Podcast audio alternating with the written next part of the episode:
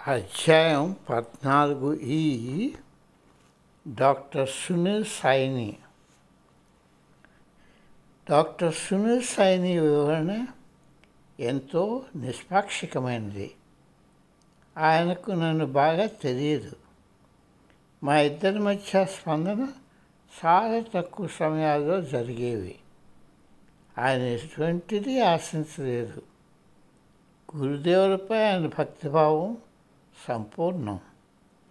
ఆయన గురుదేవుల నిర్ణయాలను ఆజ్ఞలను ఎటువంటి ప్రశ్నలు లేకుండా ప్రతిగా ఏమీ ఆశించకుండా శిరసావించారు క్యాన్సర్ రీసెర్చ్ సెంటర్కు ఆధిపత్యం వస్తున్న సునీల్ మాటలలో స్వామీజీ దేహం వదిలే రెండు నెలల ముందు పది పన్నెండు మందితో ఉన్న డాక్టర్ల బృందంతో జరిగిన సమావేశంలో ఆయన మాట్లాడారు. హాస్పిటల్లో కొన్ని సమస్యలు పరిష్కరించడానికి ఆ సమావేశం జరిగింది. ఆ సమావేశంలో స్వామీజీ తనకు చాలా తక్కువ సమయం ఉందని ఇంకా చేయవలసినవి చాలా ఉన్నాయని వ్యక్తం చేశారు. కానీ తను ఒక వ్యక్తిని కనుగొన్నానని అతడు తన పని ప్రాజెక్టులను కొనసాగిస్తారని దేనికి మాకు కావాల్సిన దానికి కొరత ఉండదని మాకు పునర్నిర్ధారణ చేశారు. స్వామీజీ సమక్షంలో మహేష్ గారు అందుకొని ఆ వ్యక్తి మలేషియా నుండి వచ్చే మోహన్ గారని ప్రకటించారు. అదే నేను మోహన్ గారి గురించి మొట్టమొదటిసారి వినడం. తర్వాత మోహన్ గారిని ఆయన హెచ్ఎస్సికి వచ్చినప్పుడు నేను చూశాను. కానీ ఆయనతో మాటామంతి జరపడానికి వీలు కలగలేదు. నేను ఆయన తిలకించాక అతడు స్వామీజీతో నిబద్ధతోనూ భక్తితోనూ ఉన్నారని గమనించాను.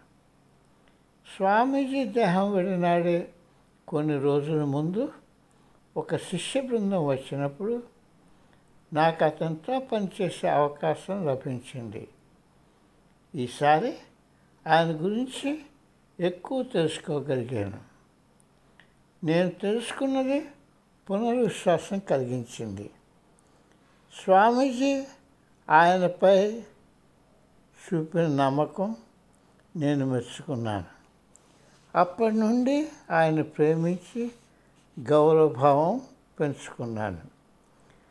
స్వామీజీ దేహం వెళ్ళిన మరునాడు తక్కిన వాళ్ళతో మోహన్ హాస్పిటల్ సిబ్బంది సమావేశంలో మాట్లాడారు.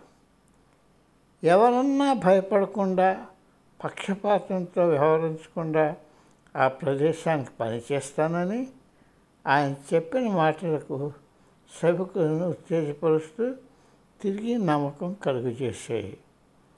శిష్యులు సిబ్బందిలో చాలామంది స్వామీజీ కళను సాకారం చేయడంలో ఆయన ఆయన నాయకత్వానికి ఎదురు చూస్తున్నారు అటు పిమ్మటే గవర్నింగ్ బాడీ సమావేశాల్లో చాలాసార్లు ఆయనను కలిశాను. ఆయన వివిధ మనోభావాలను తిలకించాను. మేము మంచి రోజులు చూసాం గడ్డు రోజులు చూసాం అన్ని సందర్భాల్లోనూ ఆయన చూపిస్తున్న ప్రేమ మా గురుదేవుని నాకు జ్ఞప్తి తెచ్చింది.